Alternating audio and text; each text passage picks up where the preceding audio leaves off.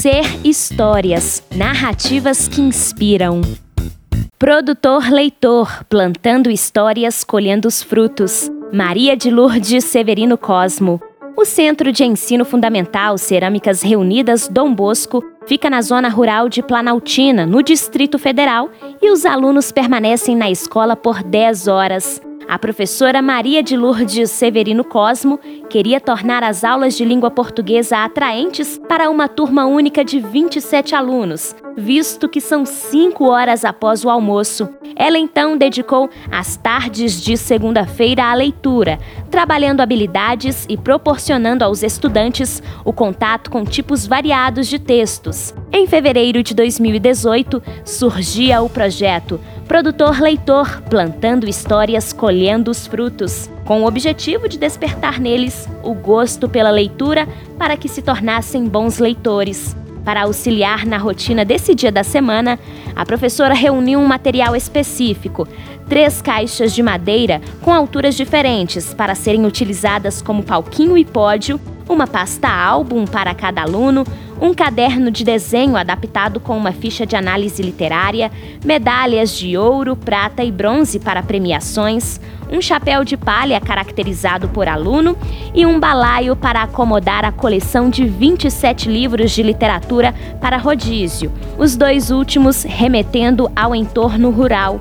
Regente da turma havia três anos, Maria de Lourdes conhecia as potencialidades e necessidades dos estudantes e propôs uma série de atividades individuais, em grupos e coletivas, como roda de leitura, análise literária e apresentação de textos diversos. Na aula, o primeiro momento era dedicado à leitura e à elaboração de uma ficha na qual cada aluno devia silenciosamente descrever o que dizia o texto e propor uma ilustração.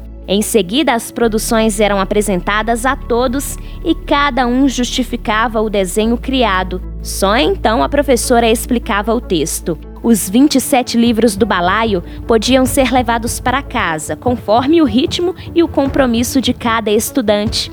Depois da leitura, era preciso fazer um resumo e uma ilustração.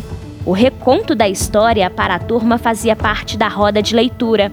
Essa atividade podia ainda contemplar leitura segmentada. Cada aluno lia uma parte do texto em duplas, em grupos ou coletiva. A cada encontro, alguém ganhava uma medalha por sua conquista como leitor. Muitas vezes, as duplas eram formadas por estudantes de diferentes níveis. Essa interação enriqueceu o projeto também nas apresentações. Os mais tímidos eram motivados pelos colegas a participar, que extrapolaram os muros da unidade.